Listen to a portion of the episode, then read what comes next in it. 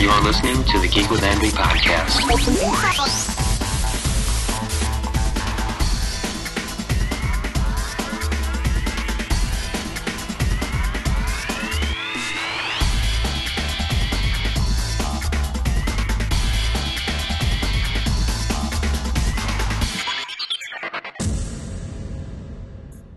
Welcome to the Geek with Envy podcast. I am Richard Vincenti Jr., and this is episode number one. That's right, episode number one, our first podcast. Really excited about this. I've been wanting to do a podcast for some time now, and I think now is a good time to start. So I hope you guys enjoy this. We'll be putting a post up. By the time you see this, there will be a post up for the podcast, announcing the podcast. If you have any feedback, any suggestions, please feel free to put that underneath that post. And we will respond promptly. So thanks again for your support in the community. At the time of this podcast, we are approaching 1,000 likes on Facebook. Really excited about that, guys. It's really awesome. So this thing's only been a couple months old here, and we're getting a lot of support. I really appreciate it. A lot of hard work goes into this, and uh, we're going to continue to do that. So, again, thank you very much for supporting our efforts. All right, so let's jump right in. Got some news here, actually. Uh, one of the first things I see that we posted recently is, is a hacker has taken on the World of Warcraft. And it Looks like a hacker was able to clear out whole cities by running around with level 1 characters, killing all NPCs and players within Stormwind, Orgrimmar, major cities, killing all of them over and over again. That means when you spawn, respawn, come back, you're getting taken down all over again. Can't do anything. There's some videos out there flying around on YouTube of this happening. And initially, there was no response from Blizzard. But uh, recently, community manager Nethaera for Blizzard Entertainment posted a statement about the issue, mentioning that they had fully addressed it. And I'll go ahead and read that. It says earlier today, certain realms were affected by an in-game exploit resulting in the deaths of player characters and non-player characters in some of the major cities. This exploit has already been hotfixed, so it should not be repeatable. It's safe to continue playing and adventuring in major cities and elsewhere in Azeroth. As with any exploit, we are taking this disruptive action very seriously and conducting a thorough investigation. If you have any information relating to this incident, please email hacks at blizzard.com. We apologize for the inconvenience some of you experienced as a result of this, and we appreciate your understanding. Again, that is the official post by Blizzard Community Manager Nethaera. So they have they've gotten this, uh, or they've got this on lockdown. So they've got in there and they've they fixed this whole uh, insecurity or whatever it is. That's been giving a lot of players a lot of headaches. Let's put it that way you're running around your major city and your your home city for Alliance or Horde and you're trying to get stuff done. You can't. It's not going to happen. It's been hacked into. You got this guy over here giving you the touch of death. You want to get that auction house stuff pulled or collect your money from your mailbox or whatever the heck you got going on. Maybe you're just trying to get into the bank. Maybe you're doing some transmog. Mm, not going to happen. That sucks. These are the kind of hacks that really suck because they impact players, they impact subscribers, paying subscribers, that is. So, Blizzard's usually pretty quick about this stuff because of that fact, because you are a paying subscriber. And fortunately, it looks like they've shut this one down. Now, you know, you get your laughs when this kind of stuff happens. I mean, initially it's kind of funny, but again, this one, not so funny. Initially, maybe, but once you realize you can't do anything and you can't go anywhere, get things done, that's when it really starts to suck. So I was thinking back to this. Actually, the last time I've seen a hack like this, or anything close to this, it's been a while. At least on my server, I do play World of Warcraft. I'm an active player, um, and I haven't and I I haven't seen anything in a while. In fact, the last time that I can recall something must be early Cata, maybe maybe late Wrath of the Lich King. Actually, it's been some time since I've seen anything and uh, it was really strange, really strange stuff. You'd be in the middle of the city, and all of a sudden you'd see corpses everywhere, really random stuff, right? Uh, level one players floating around without mounts, just kind of hovering there, trying to spell things with corpses floating in the air and summoning strange things, leveling from 1 to 80 in five seconds with strange animations occurring and just really weird stuff. And it wasn't quite so player impacting because you could just walk around them. It wasn't like this one where you know you're being killed and you can't do anything. It's basically like PvP when you're trying to get something done in a PvP realm and you're being camped. Well, that's what was happening. Your massive camp hack, I guess if you want to call it that. So, but anyway, Blizzard's on that. They've got it fixed, so players can continue to do what they got to do. Moving on, uh, I also wrote something this week about something I don't normally think about or bring up too often, but uh, the subject gets brought up often, but this program in particular doesn't get brought up too often, and I'm not sure why. It's actually a really great program I was asked today, the other day, about which programs are good for Windows PC protection against a variety of malware. So, not just one specific thing, but pretty much kind of everything, you know, a general, overall good malware protection program. And I did mention a bunch of different applications. I don't necessarily only go with one because there are so many options out there that do work. And not every application is perfect for everybody.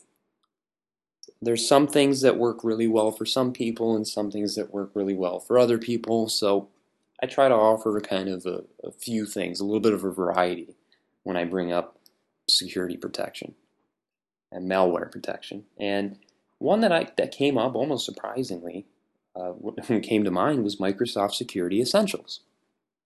You know, it's a Microsoft product. But it's a it's a real it's a really good product. And why? Why is it a good product? Well, for starters, it's free, okay?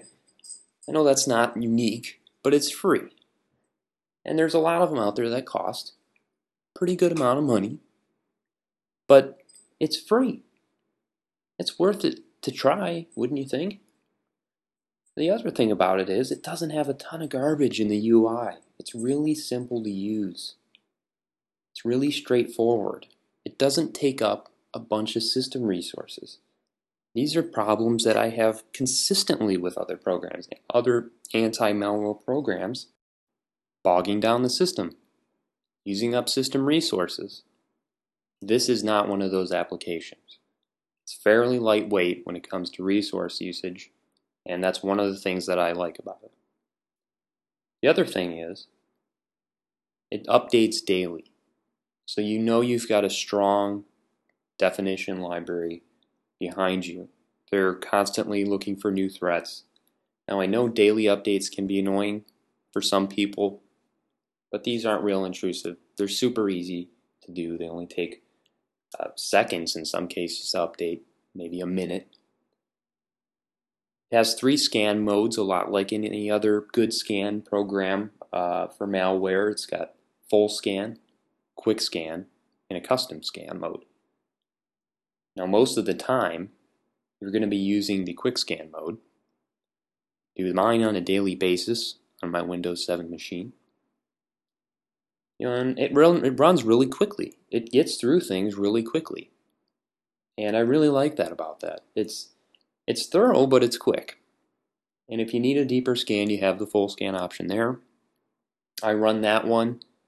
Uh, for me, I run it once a week. I do a full scan with quick scans in between. And initially, when you do the installation of the application, it does go through a very thorough scan of the system. And this is, again, during the installation. Um, but after that, everything is up to you as far as how you want to scan. And uh, the primary scan you'll probably be doing is the quick scan, which is really fast. And um, it works really well. Another thing that's really nice about Microsoft Security Essentials is that it doesn't get in the way of applications that I know are good. And this isn't a huge problem across all applications that do malware protection, but it is something that I have ran into in the past where background applications are being blocked. And it causes the main application to act funny or in some cases even crash. This Microsoft Security Essentials seems to be relatively smart about what's running. And I haven't had any problems yet, fortunately, with that happening with this. I haven't had to go in and make a huge exception list or anything like that. It works really well around that kind of stuff. And that's something else I really appreciate. But as I mentioned in the post and I mentioned now, like just like any other malware solution, it's never going to be perfect. And as always, the best protection against malware is just common sense. And just be cautious out there. Tread the interwebs carefully, as I mentioned. Be proactive in reducing your risk of getting malware. Stick to sites that you know. Stick to places that you go frequently that you that you trust that you've been to before. And if you don't know those websites, there's ways to check them out. We've got Site Advisor, McAfee's Site Advisor, siteadvisor.com. You can type in an address there. You don't even have to download anything. And you can get a quick little uh, rundown of that website and whether or not it may or may not contain malicious code or malicious programs or things like that. So just think, you know, stop yourself when you're out there and ask, hey, is this is this a place is this one of those deep dark corners of the interwebs that I don't want to be in? You know, and it's not just web browsing. You know, one of the big things, one of the big ways to get malware on your system is through email. Yeah, through email. And you know where that stuff's coming from? It's not coming from the spam a lot of times. Yeah, there's there's a lot of tricky spam out there. There's some of these phishing techniques that work really well at getting people to follow links and give personal information away. But what's scary is a lot of these emails are coming from family and friends, trusted senders. And they don't realize that they're passing along malware. And that's scary. You know, you've got some joke that's being sent to you that's been sent to many other people. It's just been forwarded on and on and on down the line, and it finally gets back to you and uh, maybe the last person to receive it before you was your mom or your sister or your brother or something. And they send you this thing and go, man, this is hilarious. Check this thing out, follow this link, click this, whatever it is. And you go there, and next thing you know, you're having problems. You know, you get a call, hey, you having issues with your system? Yeah, me too. I wonder what happened. So just be cautious, regardless of the source, what's going on out there, and uh, just be careful. And Microsoft again, Microsoft Security Essentials is a really good, uh, really good malware solution. It really is. I think it's a good one. It works on Windows XP, Vista, and Windows 7. The only major requirement here is that you have a genuine copy of Windows running. That may be a problem for some people, but if you're legit, you're good to go. Product is free, ready to download. And if you're unhappy, as I mentioned in the, in the post, if you're unhappy with your current malware solution, why not give it a shot? I recommend giving it a shot. If you're out there testing products out, throw this one in the mix. And I think you'll like it. I think you'll like what it has to offer. I think you'll like how lightweight it is. I think you'll like how easy it is to use. So go for it, give it a shot. Uh, I will be going over some other stuff in the future, but today it's all about Microsoft Security Essentials, right? So remember, you can always go back what you had before, and it's free. So why not, right? So moving on to uh, another World of Warcraft news, if you want to put it that way, uh, to other World of Warcraft news. Let's talk about sales numbers for this release. Let's talk about anticipation for the game. A lot of stores didn't have midnight launches for this game due to low pre sales. And this is unusual for World of Warcraft because they really are a big hitter. They're a big player in the market. Okay, they're huge. World of Warcraft is big business. And we didn't have a midnight launch in a lot of areas. A lot of stores did not do it. I know that we've had some GameStops and things around here that didn't do anything because they just didn't have any incentive to based on sales numbers. And that's sad. That's really sad. Because the Blizzard World of Warcraft franchise has been great. Um, sales, however, seem to be picking up. And this is good because I've had a chance to jump into the expansion. I haven't had a whole lot of time to be involved in this new expansion, but Mists of Pandaria is really beautiful at the very least. It's a really cool game and it's got a lot of new features and there's a whole lot of replayability involved. There was a lot of thought put into place, not only in the current content and leveling, but in keeping it fresh well after level 90. And I think Blizzard has over the years really caught on to how to make a really good MMORPG. And they've done that with Mists of Pandaria. The new sales figures indicate uh, from Blizzard that they have sold approximately 2.7 million copies of the game, and that the overall subscriber base has surpassed 10 million. So we're back over 10 million which is great news considering they've had a rather large loss of subscribers beforehand uh, during Cataclysm. Some point out it was, was the difficulty of the previous expansion, among other things. Blizzard also pointed out that these figures do not take into account a Chinese release of the game, which is expected to push sales even higher. So, and they've really been playing on that. They've really been talking about the Chinese release not being out yet and not included in these uh, in this 2.7 million subscriber number, or I'm sorry, 2.7 million copies sold figure that they've thrown out. So we can may even go even higher, which would be great because I think this is a really good expansion.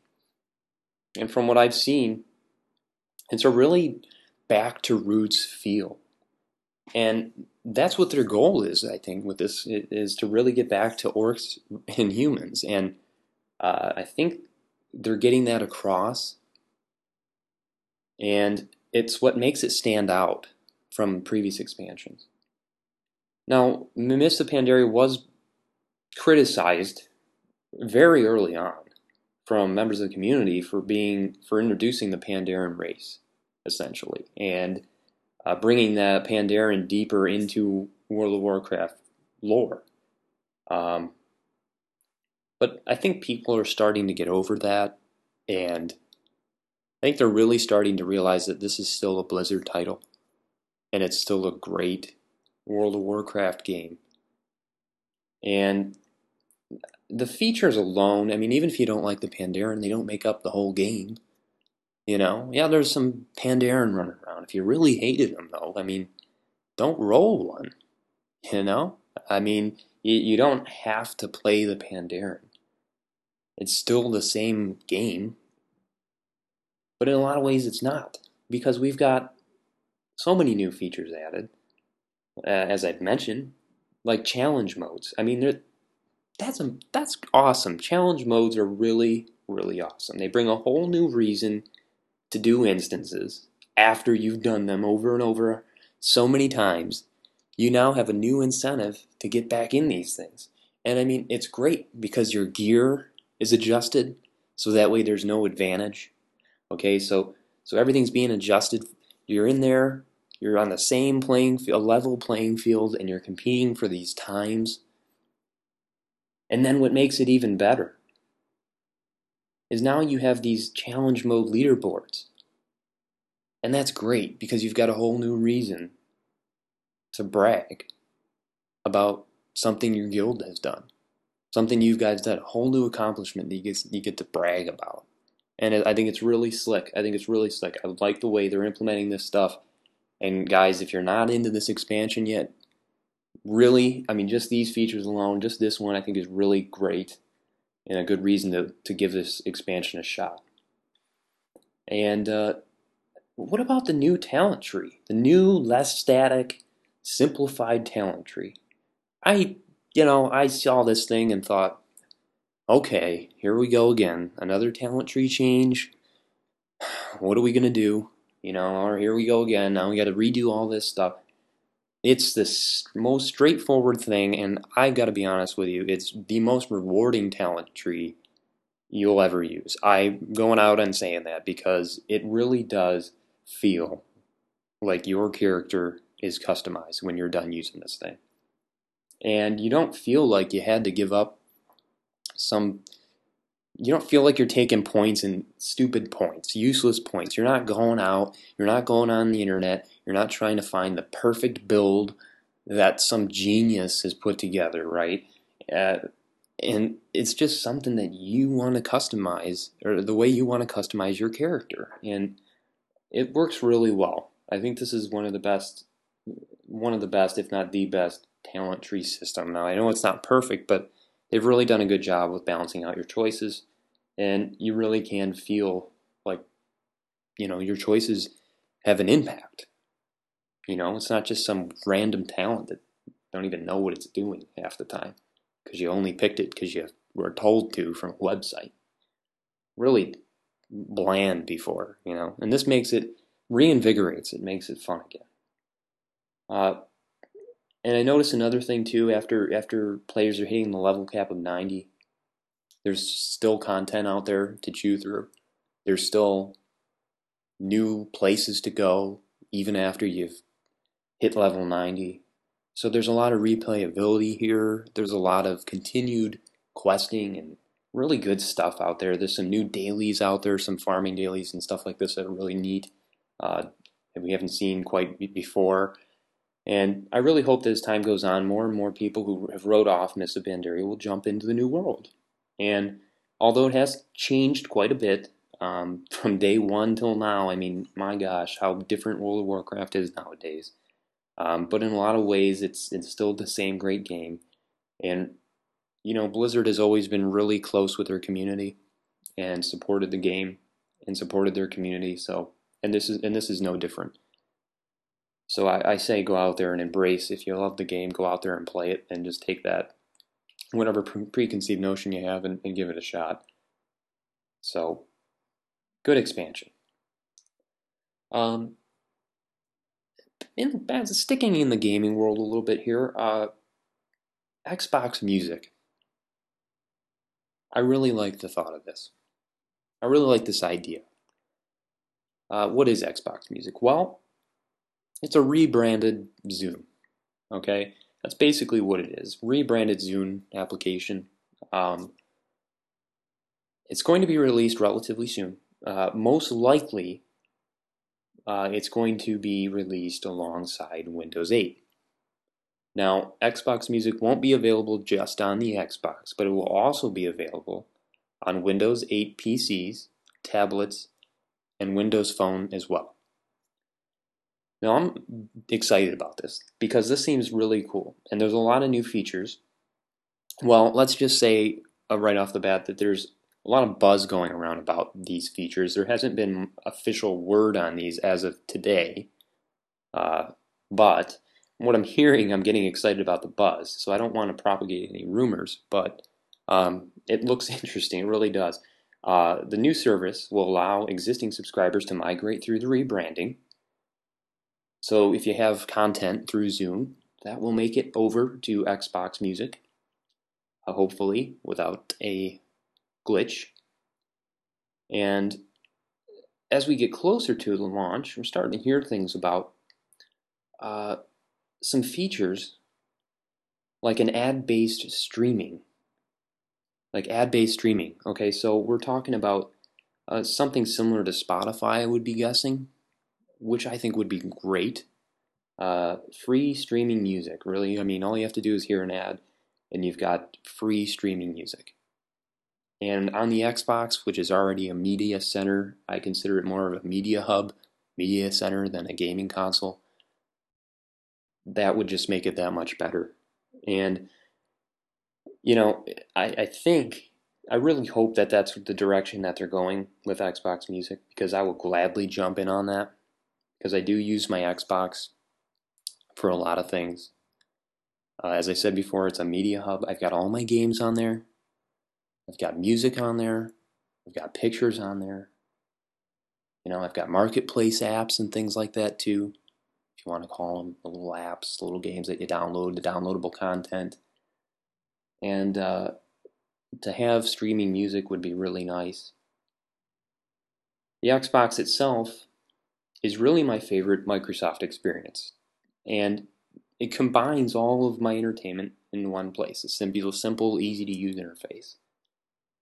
Now, I think Xbox Live is done really well considering, and it, with everything in there, it's really like I said, it's really more than a gaming console, and and having this streaming feature will be really nice. And and thinking ahead, uh, for the next obvious direction of the Microsoft Microsoft console, I, I can only imagine that this new music service will be integrated with SkyDrive because SkyDrive in the cloud is huge.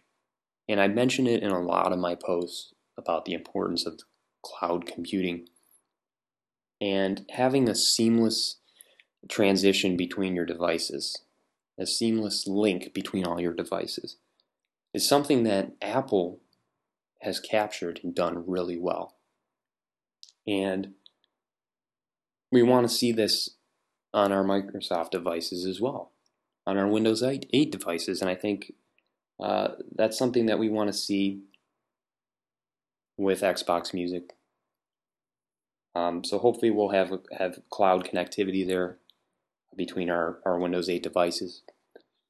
And as I talk about this, I recall something that Tim Cook said from Apple, Apple CEO, mentioned uh, mentioned Windows 8 and its uh, you know cloud link, so to speak, between other devices, and uh, kind of made fun of it, saying, with the variety of hardware that Windows 8 will run on, how can you ensure that users have a familiar experience on all their devices, something that feels like it flows between device after device seamlessly?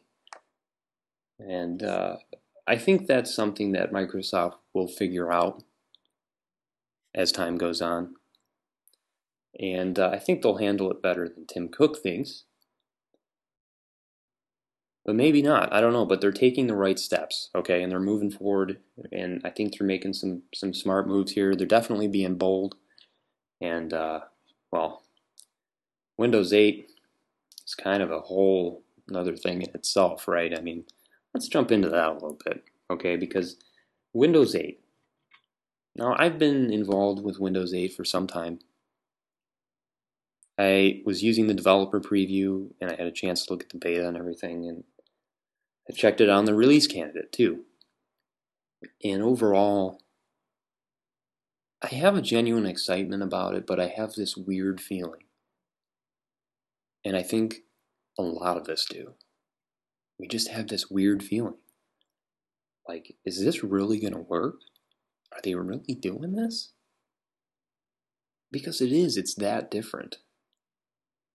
And there's a few things that really bugged me about it early on that I'm trying to get over. And one of them, one of them is that Microsoft didn't fully dive into their new to their new design. They they kind of did it 50-50. You know, your old desktop's still kind of there in the background. And I get why maybe they would try to do that because we've got a lot of legacy applications that are going to need to use that desktop environment. Okay, we're only going to work best in that desktop environment, but you almost want them to really fully commit to it. And maybe that's what Windows 8 is all about. Maybe that if this really catches on and does really well, and people are very happy with the new UI and everything,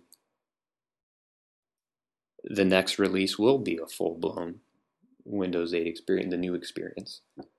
I keep going to the Metro experience, if you want to call it that. But one of my major hangups is the Windows 8 desktop and my interaction with it on my desktop, and even my lap and, and a laptop. I mean, it just feels weird. And why is that? Well, because it's designed for touch. And it feels funny. It really feels funny.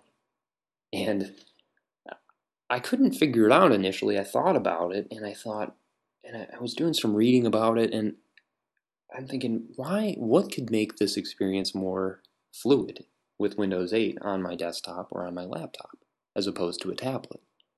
And it dawned on me that Apple does this really well. Another thing about Apple is that they have incorporated gestures into OS 10. And gestures, these are the same gestures that you're using on your iPad. They're the same gestures you're using on your iPod Touch. They're the same gestures that you're using on your iPhone. You can use them in OS 10. In fact, there's new, even more gestures that you can use in OS 10. And it makes it really smooth. And that's what I think I think that Windows 8 needs on the desktop is to move away from uh, the mouse and use the touch input on your desktop or on your laptop. And that will get rid of the disconnect, at least for me, I think. And using a touchpad instead of a mouse, I think is really smart. I think that's the right way to go. Now, it's not going to be perfect for everything. Obviously, for gaming, we're not going to be using touchpads. Okay, that's just not going to work. I've tried that before. Uh, I let's just for on the Mac, for instance, I've, I've played Uber Strike. It's a first-person shooter game. It's really fun, by the way, if you've never played it. I was thinking about bringing attention to that on the website, but we've mentioned it here, podcast exclusive, right? Uber Strike. It's in the App Store. It's free. It's a really cool game. It's really fun. Uh, it's very, I don't want to say basic, but man, it is. A, it's a really fun first-person shooter. But uh, you know, obviously, you don't want to game with these track pads if you want, you know, or touch pads. Um, but for the U for the UI and the on the on the desktop environment and on the laptop environment for Windows 8, I think the major disconnect there is the mouse. And I think with a gesture system in place using a touchpad, uh, that will feel a lot smoother. So that's something that uh, I wrote about, and I think I'd like to see that the touch interface become more prominent um, in the desktop environment and the laptop environment for Windows 8, which I'm sure we'll see. And uh, jumping into another topic, uh, self-driving cars. Self-driving cars in California, Governor Jerry Brown recently signed a self-driving car bill at Google's headquarters. Uh, the bill was designed to help lay out safety guidelines for self-driving cars. Now, Google car co-founder uh, Sergey Sergey Brin uh, told talked about how anonymous cars or autonomous cars will make our roads much safer, and I completely agree with this. I thought about it, and I it sounds so crazy, self-driving cars, but if you take a lot of the human error out of driving, we can have a much safer experience. I mean, really think about that for a minute. If you get past the initial fear of losing control, I mean, you're really, and you're really not. There's going to be a manual override. You're still going to be behind the wheel.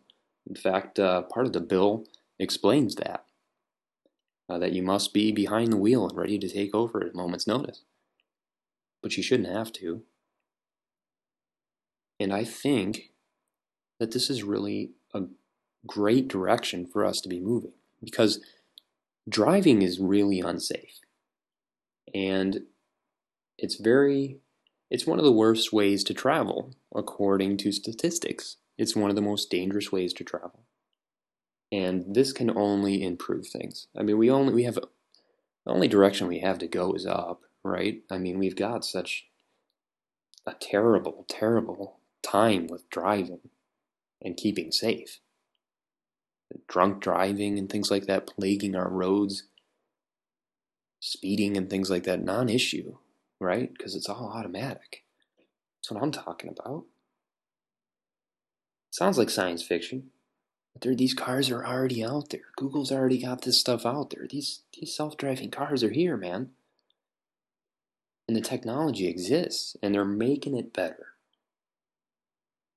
And Google is is is first in line, right? To start working on this stuff, right? I mean, and really making it work. And uh, you know, it of a lot of things come to mind, you know, about self-driving cars. I mean, without human error, could you theoretically you could increase travel speed? You know, the the speed limits would be much different because everything's automatic. Could we travel at like 200 miles an hour? You know, We'd be flying down the freeway. Boy, doesn't that sound kind of scary right now, though? 200 miles an hour, and you're not in control. I don't know. We have to get used to that, right? Then I think about the weird stuff.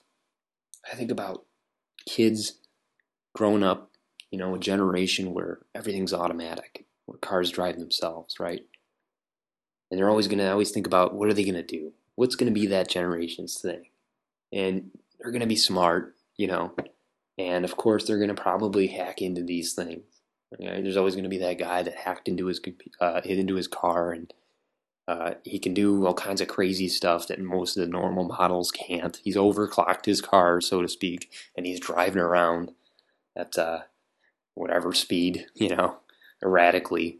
And I always think that's kind of a neat thing to think about. You know, it reminds me of the Fifth Element, and uh, and uh, how, if you remember in that movie, Bruce Willis, when you get into the car, it knows the driver and it keeps track of how many points you have on, on your license and things like that. And you know, when you lose all the points, you can't drive the car anymore. So it's all digitally tracked. And I think, I think in a lot of ways, with the exception of the flying part, uh, that's kind of the direction we're headed. And people will probably be modding their vehicles um, to try to circumvent the system, and you're gonna you're gonna be dealing with a whole new thing there. But uh, you know, comes with the territory, right? Another major concern too that I always was thinking about is liability. I mean, what happens when they do mess up? I mean, they're gonna mess up, right? This is like we said before. A lot of things aren't perfect, and you know, speaking of human error, I mean, humans are the ones creating these cars. They are the ones creating this uh, software that drives these things, and it's bound to be buggy. Which, you know, who's liable in that situation?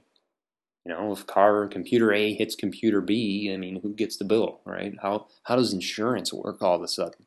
Now we have a totally different dynamic for insurance with auto driving cars. You know, how do you how do you wrap all that up into a policy? So that's pretty wild you know, I think. But my bottom line is the potential safety advantages of having a self driving car are what's going to push this technology forward, and it is the number one reason why I think it will succeed. So remember that. I, I think that's really what's going to drive this. And like I said before, we really have nowhere to go but up. And uh, driving is dangerous, and I think this will really, really bring a level of safety to the automobile that we've never seen. And, and like I said, the technology is here, man. And we have we have self-driving cars. We have self-parking cars. I know we've seen the commercials for those. The time, the time is now. One other topic, one last topic that I really I want to get into a little bit. It's not a huge, huge topic, but it's pretty cool. And I, I just wanted to address this is, is if you've been paying attention lately, or maybe you haven't been, um, MySpace. MySpace has really redesigned their whole site. MySpace is trying to make a comeback. You know, MySpace used to dominate social networking. I mean, we all remember it. We all had one. And if you remember, when it first came out, it was great. I mean, this was this was social networking at its best when it first came out, right? I mean, we were just like, wow, this is amazing stuff. But if you remember, towards the back end of all that, towards the end of this MySpace era, really got kind of crazy. And MySpace really felt very sloppy compared to this Facebook, which was so clean. I mean, Facebook is so clean. What a great interface. You know? Very straightforward. And MySpace just felt sloppy. In fact, some MySpace pages were so bogged down with content and animated GIFs, and I don't know what else would be on these things. Uh, 15 different songs playing on some of these things. I mean, just poorly organized, poorly created MySpace pages, and it just felt like garbage. Uh, really drawn outside the lines here. And I mean, I'm fine with that, but I mean, sometimes it's just like, whoa, this is horrid. What am I looking at? And I mean, it was bad. I mean, think about MySpace and remember that stuff because it's wild, isn't it? But that seems to be all in the past now. MySpace is a brand new look, and I gotta say, it looks really good. The interface looks really smooth, and it looks like it'll fit in perfectly with Windows 8, and that's what else is really awesome about it. I think it's it's going to be good for touch. For any touch-based OS, the new MySpace look was really nice.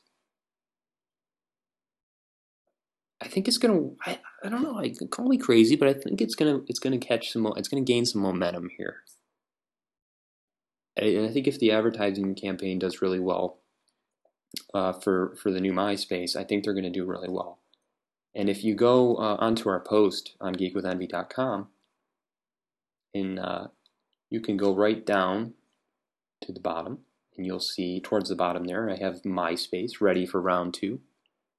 Or you can always go to our search bar at the top right, uh, at the Find What You're Looking For Here section, and you can type in MySpace and that'll bring up the article for you. If you look at that article at the very bottom, I have the link there uh, where you can see a new video that shows off the new website. And if there's also a link below that where you can just go right to the website directly itself and check things out. So it's the new MySpace and it looks it looks really good. I didn't think I'd ever say that. I didn't think I'd ever. I, I didn't think I would be talking about MySpace anytime soon. So now that pretty much sums up everything for today's episode. Again, this is episode one, and we're wrapping things up here. Remember, visit geekwithenvy.com for the latest updates and news and technology and more. Remember, that uh, Geek with Envy is at its heart built around my passion for the many aspects of the world that may be categorized as geeky. Our mission is to inform and discuss the latest topics in technology, gaming, computing, electronics, gadgets, gizmos, and more. And that we ask you join our community and help contribute by commenting, providing feedback, supporting our social media efforts as we continue to grow. We're almost up to a thousand likes now. Facebook. I'm really excited about that. We'll be updating the site daily. We've been updating it every day. We've got a new post on And we're hoping to add more in the future. Uh, we're looking we're going to be looking for some new content contributors. If you've got something to say, hey, mail it to us. Rich Vincenti, Richard Vincenti at geekwithenvy.com. Email me. That's Richard Vincenti at geekwithenvy.com. you've got something uh, that we haven't addressed, or if you've got something that some content you think you'd like us to put up there, we're let us know because we like to keep things fresh here. We like to keep things going. We like to put new content out there. That's what it's all about, right? Content. So again, we are on Facebook, Twitter, Google Plus. You've got the links in the top right corner of the website. If you've got an RSS feed, if you want to subscribe to that, get that put right in there. Get that RSS feed right into your favorite RSS app. And we're going to be doing these podcasts I think I'm going to, like I said, I'm going to do these weekly. I think at this point that may change in the future, but right now I'm going to stick to a, I think a weekly routine here. We're going to do a weekly podcast, and uh, that's it. Thank you again for for all your support, and again, uh, leave your feedback on episode one on the post for episode one's podcast uh, on the Geek with Envy site, which should be up by the time you hear this podcast. Thanks again. I'm Richard Vincenti Jr. for GeekWithEnvy.com, lead content contributor, and you have a great day.